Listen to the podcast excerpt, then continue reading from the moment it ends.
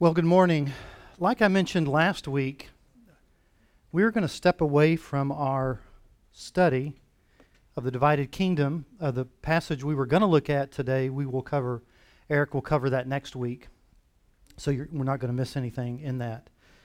But I um, want to cover a topic that I taught six years ago in this class.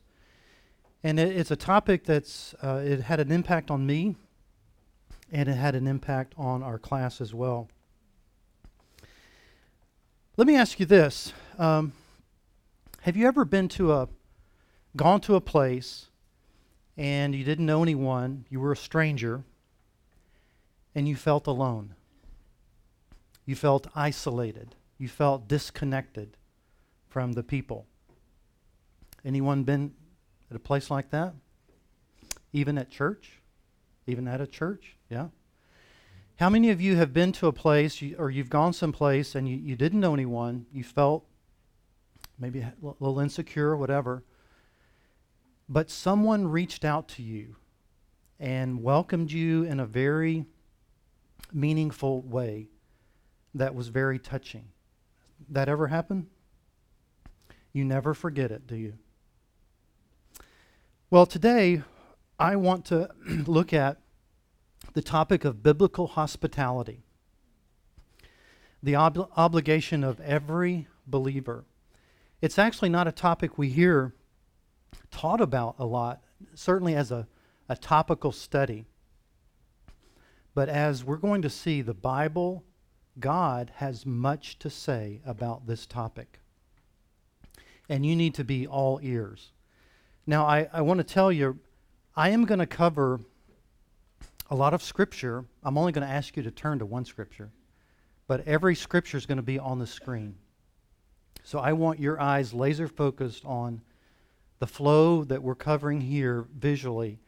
There is going to be a handout at the end, but uh, I decided to give that to you at the end so you don't look down and look ahead. I think actually it'll be of more benefit that way to you. But you don't need to take notes. You're going to get every point covered visually in every scripture. I want to begin with a story. Uh, a number of years ago, I had a business trip to London. And I wanted to arrange my travel such that I could attend Metropolitan Tabernacle Church. That is the church where Charles Spurgeon pastored. And so I, I arranged my travel and uh, th- that Sunday morning, I took the subway about 45 minutes and um, popped up across the street from Metropolitan Tabernacle. And I was very excited to go there. I, I went in, I was a little bit late for the service, but uh, obviously it's much different than in Spurgeon's day back in the 1800s. But I, I really enjoyed the service, very different in a number of ways, but uh, I just was thrilled to, to be there in the same place where Spurgeon had his ministry. Of course, the church has pretty much been rebuilt. I later learned uh, due to the war, uh, war damage. But um, after the, the service, you know, I was um, filled spiritually, but my stomach was kind of empty, and so I was ready for lunch. And I, I walked outside. Of course, I know no one. And I walk outside and I come down and I, I actually see a guy uh, closing up a gate, locking up a gate there. And I just walk over and I say, Excuse me, uh, you know, I was looking for a place to go to lunch. Are there any recommendations that you might have? And he said, Sure, you know, if you're interested in this, you go over here. If, if you want this kind of food, go there. I thanked him. I turned and, and I was on my way. Well, I walk about 20 yards and I feel this tap on my shoulder. And it was it was this guy. I turn around and he said, "Excuse me, but I I just realized that you attended our church and I would like to know if you would would like to join my family and some other families having lunch down in the basement." I was floored. I said, "That's awesome. I would love to do that." And so I did. we went back, and it was a very simple lunch, and I always have to take pictures to capture moments. And this is it. And I got to visit with some people and meet them and interact a little bit. And I thought, how awesome is this? It just was, was very meaningful to me. Well, this guy here, he was, he was the guy that came and got me.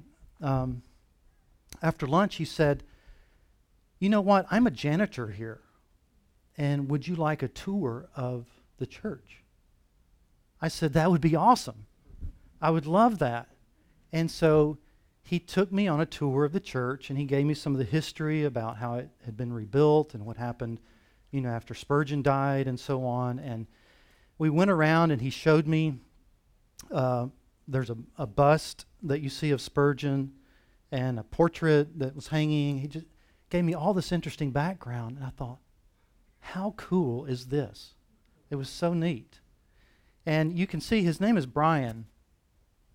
Notice his arm around me. Sorry.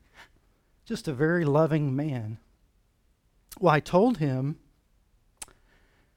I said, this afternoon I plan to go to the British uh, Museum, you know, famous, world famous museum, and uh, look at the look at the books that I'm holding. He said, "Oh, if you're going there, you've got to have this book that our pastor wrote because he talks about this that's at the, the British Museum that relates to Old Testament history. He loaded me up with several resources. And I mean, he, he just went overboard in, in helping me. And his name is Brian, just a, a wonderful man. And it was, it was moving for me.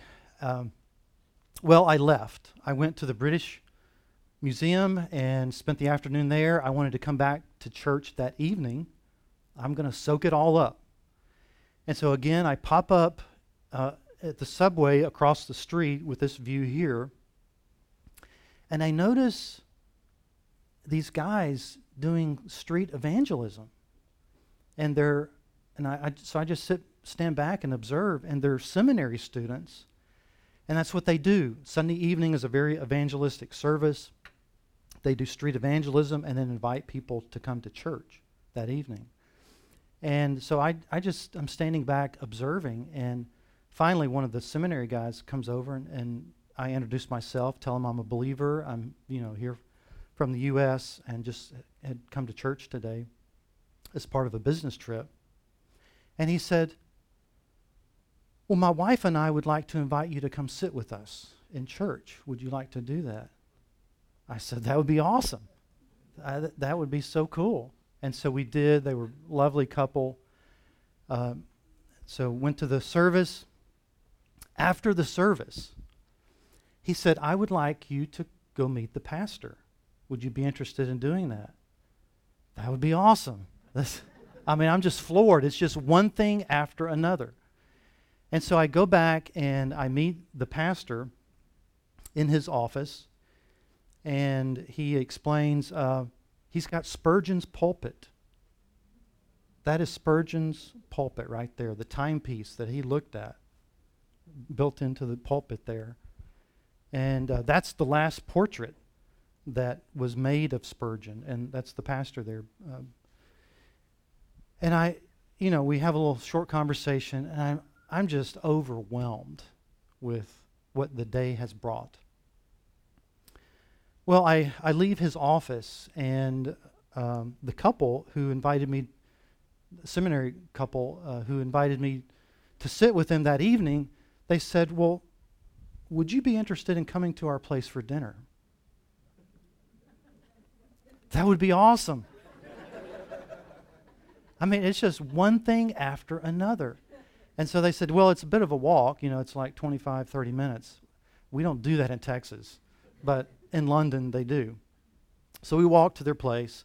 It was a very uh, small, you know, apartment, and she had nothing prepared, but she went into the kitchen and started whipping something up. And they said, Well, we would like to eat out in our garden, their backyard. They call it the garden. And this is the couple. and we just had a lovely meal, lovely time. You can see it's getting dark. It's been a full day. And I leave there just full. Just um, thinking, wow, what, what this day has brought. It's just uh, so meaningful. I was very convicted in this area of hospitality because we don't do that well in America. You can go to a lot of foreign countries, and unbelievers are far more hospitable than a lot of American Christians, in, in, including myself. And so I really became convicted. So I want to talk about hospitality and challenge both me and you. Let's, let's think about, first of all, the definition of hospitality. Hospitality, the Greek word means love of strangers. Real clear. We're not talking about fellowship. Fellowship is with people that you know, that maybe you know well, and that, that fellowship is appropriate. We're talking about how you interact personally with people you don't know. That's what hospitality is. Historically, for those traveling, it could be expressed in, in terms of providing food, providing shelter, and protection. Uh, maybe we don't think of that in America, but you can imagine in a lot of, of context, a lot of periods in history, that could very well be relevant, but it still has applicability today. Uh, one particular uh, dictionary will say it says, quote, in the Bible, as in the ancient world in general, hospitality involves receiving strangers, especially travelers who then become guests or are treated as friends rather than merely reinforcing pre existing friendships or bonds of affection. So, hospitality, it's, it's kindness in welcoming and meeting the needs of strangers. And there's two areas of, of application really in mind outside the context of the local church and then certainly within the context of the local church. And although I'll mention both, clearly the, the key focus is within the context of the local church. Now, I'm going to be covering a lot of scriptures, but again, everything is here visually for you to see. Again, the Lord has much to say about hospitality. Beginning in the Old Testament. Uh, now, I'm, I'm not going to focus on the details or the cultural customs in terms of how hospitality was practiced, but more what are the commands that God gives his people and the motivations, the kind of the reasons why God expects that of his people. That's going to be our, our real focus. So, first of all, in terms of commands and expectations, strangers were not to be oppressed or treated wrongly. In Exodus 22 21, Moses wrote, You shall not wrong a stranger. That comes straight from God. You shall not wrong a stranger. And, and that word stranger, it, it could mean someone from a foreign country, someone they're not from around these parts. Uh, maybe they don't speak the same language. They're a a temporary dweller, they're an alien. They're passing through, they have a different culture. They're just different. But it, it also could be you just don't know them. They, they could be someone who culturally could be disadvantaged for, for different reasons. God says, going all the way back to Moses, don't treat those people wrongly, a stranger. In Exodus 23 9, you shall not oppress a stranger in any physical, any emotional way. You don't do that, God says to his people. Secondly, strangers were to be treated generously. In Leviticus 19:10, it's talking about uh, its instructions about gleaning a field, you know, gathering crops or grain, and how you should leave some on the outskirts, in the corners.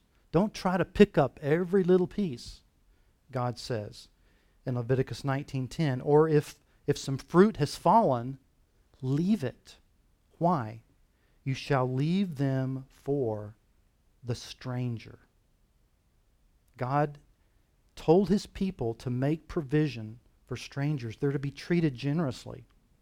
And then in Deuteronomy 14 29, talking about the tithe that would be given every third year and that they would store in, in certain cities, God said, th- again through Moses, so that the alien shall come and eat and be satisfied. Those provisions were to be made for aliens, for strangers, among others. You can also think about the example of Abraham. You remember in Genesis 18 when the three strangers, the three heavenly visitors came? Uh, Abraham didn't really know who they were. And what did Abraham do? They, to him, they were just strangers. He ran to meet them. He asked that they stay and rest. He had their feet washed. He said, Sarah, quickly, go make some bread. And he had a choice calf prepared for them to eat. That was him practicing hospitality to strangers. It was major effort and initiative on his part. Also, strangers were to be loved. Leviticus 19:34 says, "The stranger shall be to you as the native among you. You shall love him as yourself." Okay, that's a whole other ballgame. It's not just being nice. You're to treat them as, as friends, as family, just like you would others whom you know well. Deuteronomy 10 18 and 19 says, Show your love for the alien, the person who, again, is, is a foreigner to you. you. You don't know them at all. So, those are uh, commands, again, going all the way back to Moses about God's expectation of his people, the people whom he had chosen to represent him. And he says, This is how I want you to act towards strangers and aliens. Now, what are some of the reasons why? Well, first of all, because God commanded it. I mean, Leviticus 19:34, God just simply says, "You shall do these things. I am the Lord your God." I mean, that's kind of the bottom line. God says do it. But God also gives some other reasons in Scripture why He is telling His people to do this. He says, because God's people know what it's like to live as strangers. Exodus 23 9. Moses wrote, You shall do this since you yourselves know the feelings of a stranger, for you also were strangers in the land of Egypt. God says, you, you know, Israelites, you know what it's like to be in a foreign land, to be oppressed, to feel disadvantaged, and you, and you need to remember that because other people still feel that way, and you need to treat them as you need to love those people. It was true of Israel. Uh, many of you raised your hand. It's been true of you. It's been true of me where we, we go someplace and we feel I mean, even at church, we can feel disconnected, alone, distant, even at times unwanted, unwelcomed. People pass us by, don't even make eye contact. They know we're a stranger. We're not on their radar. And, and we have done that behavior as well ourselves. Thirdly, Another reason why is because God shows love, grace, and kindness towards aliens and strangers. Deuteronomy 10 18 and 19 says, He, God, shows His love for the alien by giving him food and clothing. Psalm 68 6 says, God, I love this verse, God makes a home for the lonely. That's the heart and nature of God. Psalm 146 9, the Lord protects the stranger. Another reason why is because it brings blessing from God. In Deuteronomy 14:29, um, it says you, you should do these things toward the aliens um, alien people among others, among you, in order that the Lord your God may bless you in all the work of your hand which you do. God says, You do these things, obey me, and there will be blessings from it. Another reason why is because withholding it could bring judgment. Deuteronomy 23 3 and 4.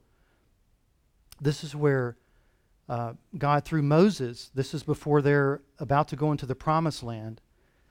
He says, No Ammonite or Moabite shall enter the assembly of the Lord.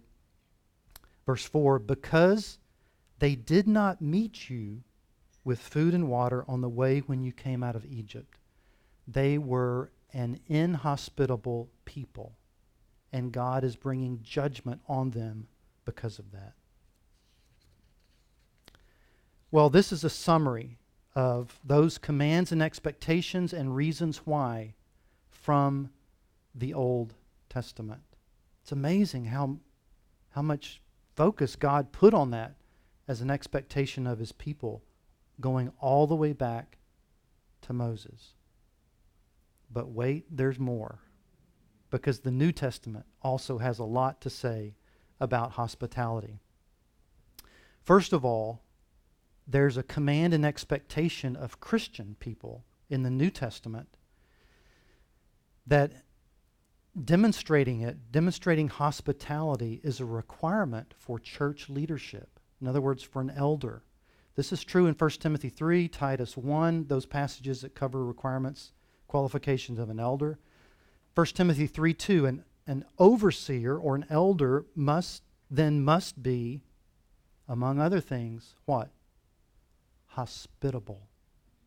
It's not like it'd be great if you could be like that, or you should be.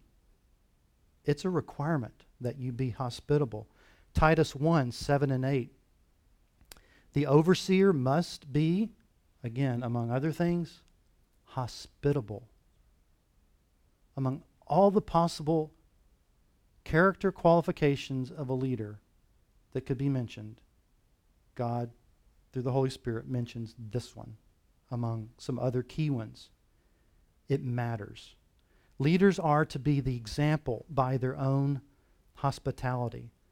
And like the other qualifications, they are they're to have and maintain a pattern of obedience in this area and demonstrating this, this Christian character trait. Doesn't mean perfection. We, we fail, but it's a clear pursuit. They're to have leader, church leaders are to have homes ready to be opened up for others. And they're to have hearts that are open to other people, people that they don't know, people who are new, people who are strangers, seeking to connect with them and, and meet their needs. But beyond just church leaders, it's also a mark of a spiritual woman. In 1 Timothy 5 9 and 10, it talks about uh, widows who were to be you know, who had been faithful and they are now to be supported in that stage of life by the church. And it says a widow is to be put on the list, in other words, for getting assistance, only if she, among other things, has shown hospitality to strangers. It's a mark of a mature Christian woman that she has a reputation of showing hospitality towards strangers. it's not, hospitality is not just appropriate for elders and spiritual women, but it's also a commandment for all believers. All believers are to practice it out of brotherly love. Romans 12, 10 through 13 says, Be devoted to one another in brotherly love, among other things, practicing hospitality. That's a command to all believers. We're to all do that. Pr- that word practicing, it means to strive after with effort. Folks, being hospitable takes effort. You can't be lazy and be hospitable. It takes planning. It take you have to be intentional about it. And the word, it's a present tense uh, word which means you continually do it. So believers are to continually practice showing hospitality, showing a love of strangers, Let me just ask you, honestly, does that reflect who you are? Does that reflect your heart day in and, you know, in, in just the big scheme of things? What would be the evidence in your life that you do practice that as we're commanded to do? 1 Peter 4 8 and 9 says, Above all, keep fervent in your love for one another, be hospitable to one another. Uh, and really, the, the context there would be to other believers who maybe they're coming in from, they're traveling through, or they're new to your church, new to your town or city. Um, we're commanded to be hospitable to other believers. Another command and expectation is that it is to be extended to believers, strangers, even enemies. Think about what Jesus said in Matthew 5, Sermon on the Mount. But I say to you, love your enemies. Verse 46 For if you love those who love you, what reward do you have? Do not even the tax collectors do the same? If you greet, if you happily welcome only your brothers, what more are you doing than others? Do not even the Gentiles do the same? That's the behavior of unbelievers, of pagan people. They're kind to their own. Do you go beyond that to show love even toward those who are not your friends? Another command is don't neglect it. In Hebrews 13, 1 and 2, you know, you, you have commands to do something. Here's a command to make sure you don't neglect doing it. Verse 2 Do not neglect to show hospitality to strangers. Don't overlook it, don't forget it. Be mindful of it. It mentions here, for some have entertained angels without knowing it. That's not a reference to like there's secret angels walk, walking around among us in the form of human people. No, the readers would know that's a reference going back to Abraham, where there really was heavenly visitors with him. And the point is, you never know how far reaching the impact of your act of kindness really is. And it's a motivation to, to just treat all people, all strangers, with importance. It's also to it's to be given without complaint. Peter in 1 Peter 4 9 said, again, it's a command, be hospitable. How are you to do it? without complaint. Why is that important? Well, what causes, what kind of complaining can we do? Um, we, we might not have the right attitude, the right motivation. What are some common complaints? Well, I, my house is not clean. I'm a busy person. I have other plans. And you seem to always have other plans. Or maybe I always have other plans you know, the expense, the time. I'm just, you know, whatever. You get the idea. Folks, hospitality is a privilege. And we should practice it with joy in reflecting Christ, not with some attitude that treats it like drudgery. It's a privilege to do this. Another command and expectation from the New Testament is don't extend it to a false teacher seeking to destroy fundamental Christian truths. They're just they're teaching false things and they're they're asking you to put them up to help facilitate doing that. The, the book of Second John is written, I mean, the, the theme of that book is Christian hospitality and false teachers. And it mentions there in verse 10 if anyone comes to you and does not bring this teaching, do not receive him into your house and do not give him a greeting for the one who gives him a greeting participates in his evil deeds. So there are limits, there are boundaries to whom you show hospitality to. False teachers is beyond that boundary. It also involves not only receiving, but, but also sending. The book of 3 John, the theme of that book is Christian hospitality and faithful ministers. And it says there in verse 5 Beloved, if you are acting faithfully in whatever you accomplish for the brethren, especially when they are strangers, then you have, you have uh, testified to your love before the church. you will do well to send them on their way.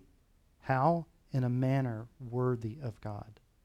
So hospitality, it's not only receiving people, but it's it's sending sending them on when they leave in a way where they're they're provisioned, they're cared for, they're they're on their journey in a well supported manner. Wow. Look at the commands and expectations of Christian people regarding being hospitable from the New Testament. Well, there's also some reasons why. And again, Scripture elaborates on why we should do this as motivation. Clearly, because Christ commands it. We've seen the commands in Scripture, multiple New Testament books, multiple New Testament authors all speak of this, all through under the inspiration of the Holy Spirit. And they give us this instruction as, as apostles, as representatives of Christ Himself. They speak on behalf of Christ through the Holy Spirit. So we do it because Christ commands it. But it's also a natural expression of love. It reflects Christ when, we, when we're hospitable to folks. John 13 35 says, uh, we're to do this, we're to love one another. And that, I mean, that's the second greatest commandment in all of life is to love people and to love them well. And that certainly applies to, to people who are just not our friends. You, you, I'm reminded of the golden rule. Again, Sermon on the Mount, Matthew 7 12. What did Christ say? Do to others what you would have them to do. Do you like to be welcomed when you go to some place and you don't know anyone? Then treat people like that. Anticipate their needs. Be the person who makes a difference in their life. That is loving people, and it reflects the heart of Christ. Another reason is that it enabled ministry and mission work. Jesus relied on the practice of hospitality when he sent out his disciples. You remember in, in Mark 6, 8 through 11, where he sent out the 12 in pairs. And what did he tell them initially? He said, Don't take anything for your journey, only a staff, no bread, no bag, no money in their belt. And why did he say that? He said, Because we're relying on the hospitality of people along the way to provide for you. So hospitality can enable ministry and mission work. Also, it allowed travel due to limited and unsafe alternatives. Many, many inns of the, of the time here in the first century, they were of low standard, both uh, materially as well as morally. And a Christian traveler would often not want to be found in such an unattractive place. And so it was something that allowed safe uh, travel for other believers. Also, many scattered due to the persecution, some with real material need. Think about, you know, after Stephen was stoned, what happened? Big persecution broke out. Christians scattered all over the place. They had to leave their homes, material things behind. And hospitality was something that um, was to care for people. You see that in Acts 11 19. Also, its scope distinguishes believers from unbelievers. We saw in Matthew 5 where Jesus said to love your enemies. Um, he says, if, if you greet only your brothers, what more are you doing than, than unbelievers? Folks, when you come to church, do you mainly just greet your friends? You mainly just greet the people who you like and you know? Or is it on your heart to reach out to people you don't know? We have to we have to behave like Jesus told us to behave as his people. That is totally distinct from unbelievers. We are to express love and hospitality to strangers. Worldly, unsaved people invite their friends over for parties. That's what they do. Christians are to be different. We're to love and care in a, a manner that's different. We're called to do more. Now, I want you to turn to Matthew 25. We've looked at a lot of scripture, but here's the first one I'll ask you to turn to. Matthew 25, uh, beginning in verse 31. And another reason why that's really captured here is how one treats other believers reflects how one treats Christ. How, how one treats other believers reflects how one treats Christ.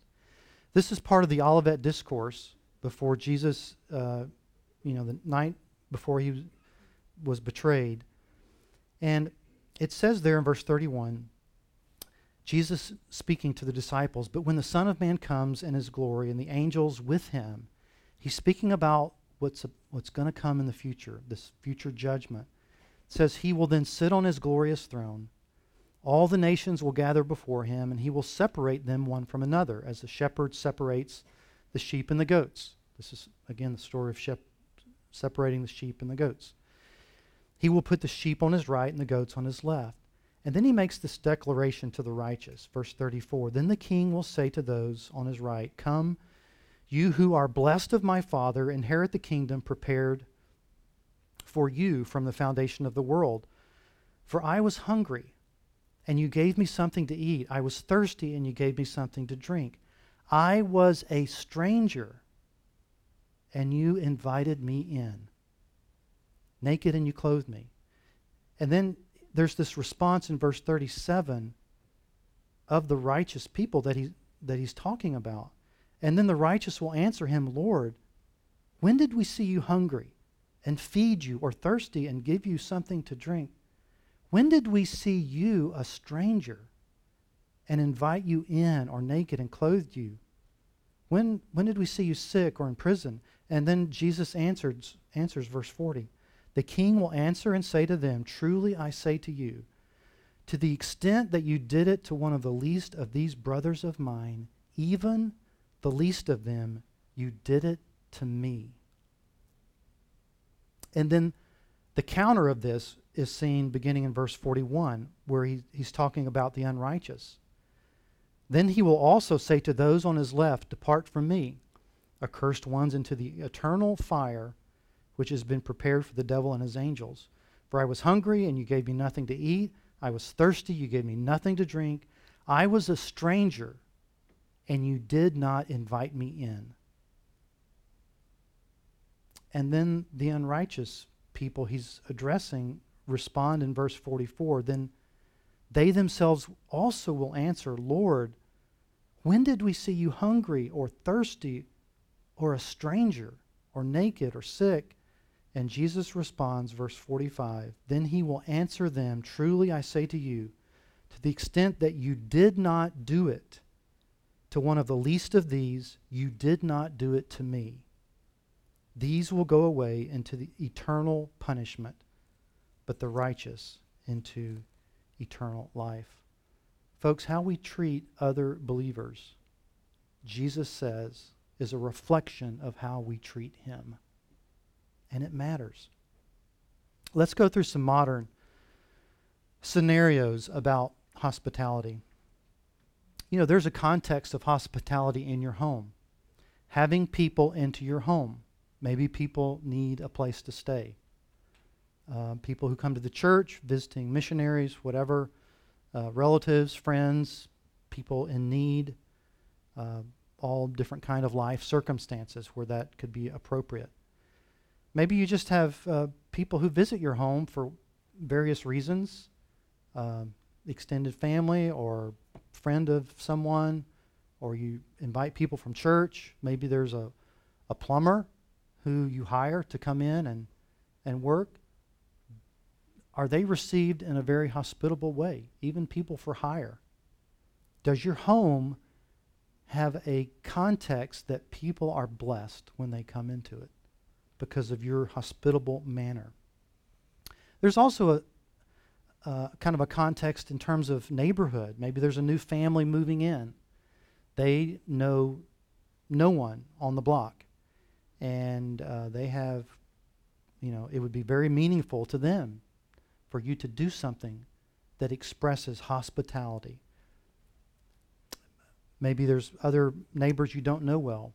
Just having them over, inviting them uh, for coffee, for dessert, could be a very meaningful thing to make a connection with them. There's a context in terms of having a hospitable manner at work. We all, for those that work outside the home, uh, we have people who join the company uh, who don't know anyone. Do we have a hospitable manner toward those kind of people and, and helping them along and thinking about their insecurities and, and wanting them to be successful or just coworkers we don't know well, having a hospitable manner to them.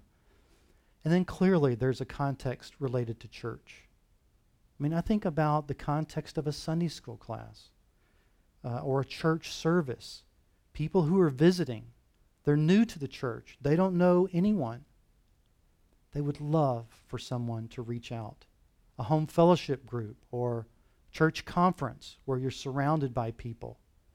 People who are sitting behind. Do you know who was sitting behind you in church today? Did you even think to look behind to, to see, or the people in front of you? Do you have any awareness of what's going on around you and the needs of people, and particularly those who are, who are strangers? People who, uh, again, you don't know well. Maybe you've seen them, you just don't know them.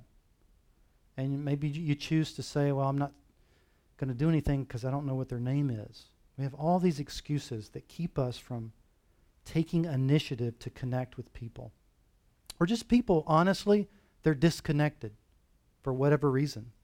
They come, they tend to sit alone, they don't talk to a lot of people, and, and you can observe that. And you know that they have some needs.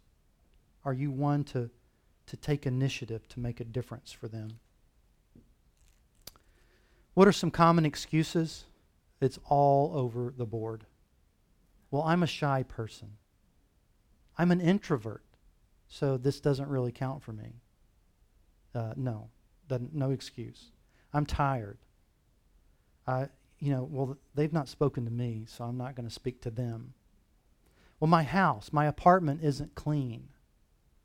I prefer spending time with people I know and like. Right? In other words, I like people who provide a benefit to me. How selfish is that? I've got plans. And honestly, think about it. We can always have plans, can't we? Because we never plan to be hospitable. It's not on our calendar like it should be. We'll be friendly when they are first friendly toward me. In other words, it's a reciprocal thing. Does that reflect the heart of Christ? Not at all. It's not my personality or gift. Folks, check it out. Hospitality is not a spiritual gift, it's a command. And it applies to me and you equally. And we're to do it. I was taught not to talk to strangers. Well, think as adults we get beyond that, but. Um, Folks, there are no valid excuses, at least from an ongoing standpoint. We get it. Yes, we can have plans, and there certainly can be legitimate commitments and things that keep us from, from being able to do it, you know, constantly all the time. But big picture, do you do this, or do you have these ongoing excuses? The key thing that we need to evaluate is if there, there are any patterns of recurring excuses that keep us from obeying the Lord and being disobedient and dishonoring to Him. Well, in closing, some personal application. If that's not already clear, it's certainly clear to me uh, and, and convicting. First of all, evaluate and confess your sinfulness regarding patterns of disobedience and showing hospitality. Sins of being selfish. Are you, are you, I mean, just be honest. Are you naturally a selfish person? Are you lazy? Is your house always unclean? Or, you know, you just, Lord, that, that's not honoring to the Lord. Stop being lazy and prepare your place to be hospitable for people, to be welcoming Are you always preoccupied with other things, your hobbies, your other interests? Are you insensitive? Are you rude? And this is convicting, but folks, in, even in Sunday school or at some church event, do you, do you walk right by a person that you've never seen? Don't even make eye contact with them. Don't even say hi. That is so rude. And I do that also. And I, you know, it's, we've got to get out of our selfish American way of thinking and start honoring the Lord by being friendly all the time, especially to people we don't know. Second, remember what it's like to be a stranger and anticipate the needs of others. You all raised, you know, raised your hand earlier. You know what it's like to be a stranger in a place and to feel alone, to feel isolated, to feel disconnected, no relationships, disadvantaged in that sense from a social standpoint. folks, there are people like that every Sunday here among us. What are you doing to make a difference in their life and their experience? Anticipate the needs of those who are strangers and, and seek to meet those needs. Be proactive, eager, intentional in extending hospitality and friendship toward others. Folks, have a heart that always seeks to pull people into your circle of friendship. Don't be a closed person that says, you know, I just want like three or four friends and that's it. And I'm keeping boundaries and keeping everyone else at, at kind of distant, you know, arm's length. That's not the heart of Christ. Always be willing to extend the benefits of kindness and warmth caring friendship to other people. That should be the core heart attitude that you have. It's, an, it's not only an incredible blessing to them, it's an incredible blessing to you when you do it. It really is. And, folks, by the way, just to be clear, this applies to whether you're a college student, whether you're a single adult, you know, young professional, whether you're a married couple, married person with kids, married person with kids out of the home, you're in the uh, golden years of life, uh, maybe single or whatever. There's no exceptions. I, did you see any caveats in our scriptures? Unless you are in this stage of life? No. Everyone is to, to have this heart attitude. Finally, recognize that you were once a stranger whom Christ befriended. Christ loves strangers. Mm.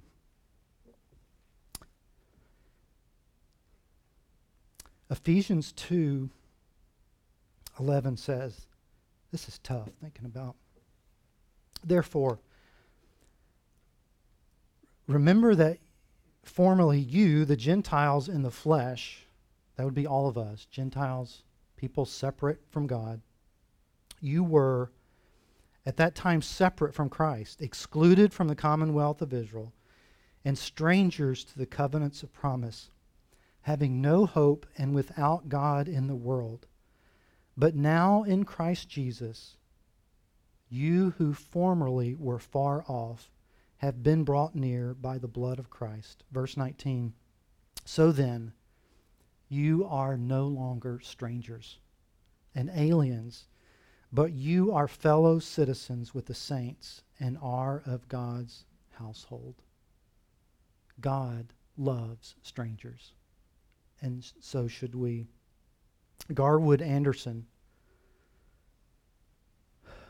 writes this Christian hospitality thus functions as the emblem of the divine welcome in Jesus Christ. Folks, model Christ and share the heart of that divine welcome with strangers often. Let's pray. Father, we're thankful for your instruction and this reminder about this clear expectation of your people. Lord, forgive us for how we can neglect this so easily because we're so preoccupied with our own lives, our own self interest, and the things that we think benefit us rather than being focused on the things that benefit those who are in need. Lord, help us to grow. Help us to strive with, with renewed um, zeal to reach out to people who are visitors to this class, people who may not know many people in the class, those whom we sit by in church that we don't know who could be new, or any other context of a, a group gathering. Lord, change our heart to where we're always open to loving on people we don't know because that honors you and it reflects how you have opened your heart to us who were strangers to you, who were far off, and you welcomed us with open arms. In Christ's name, amen.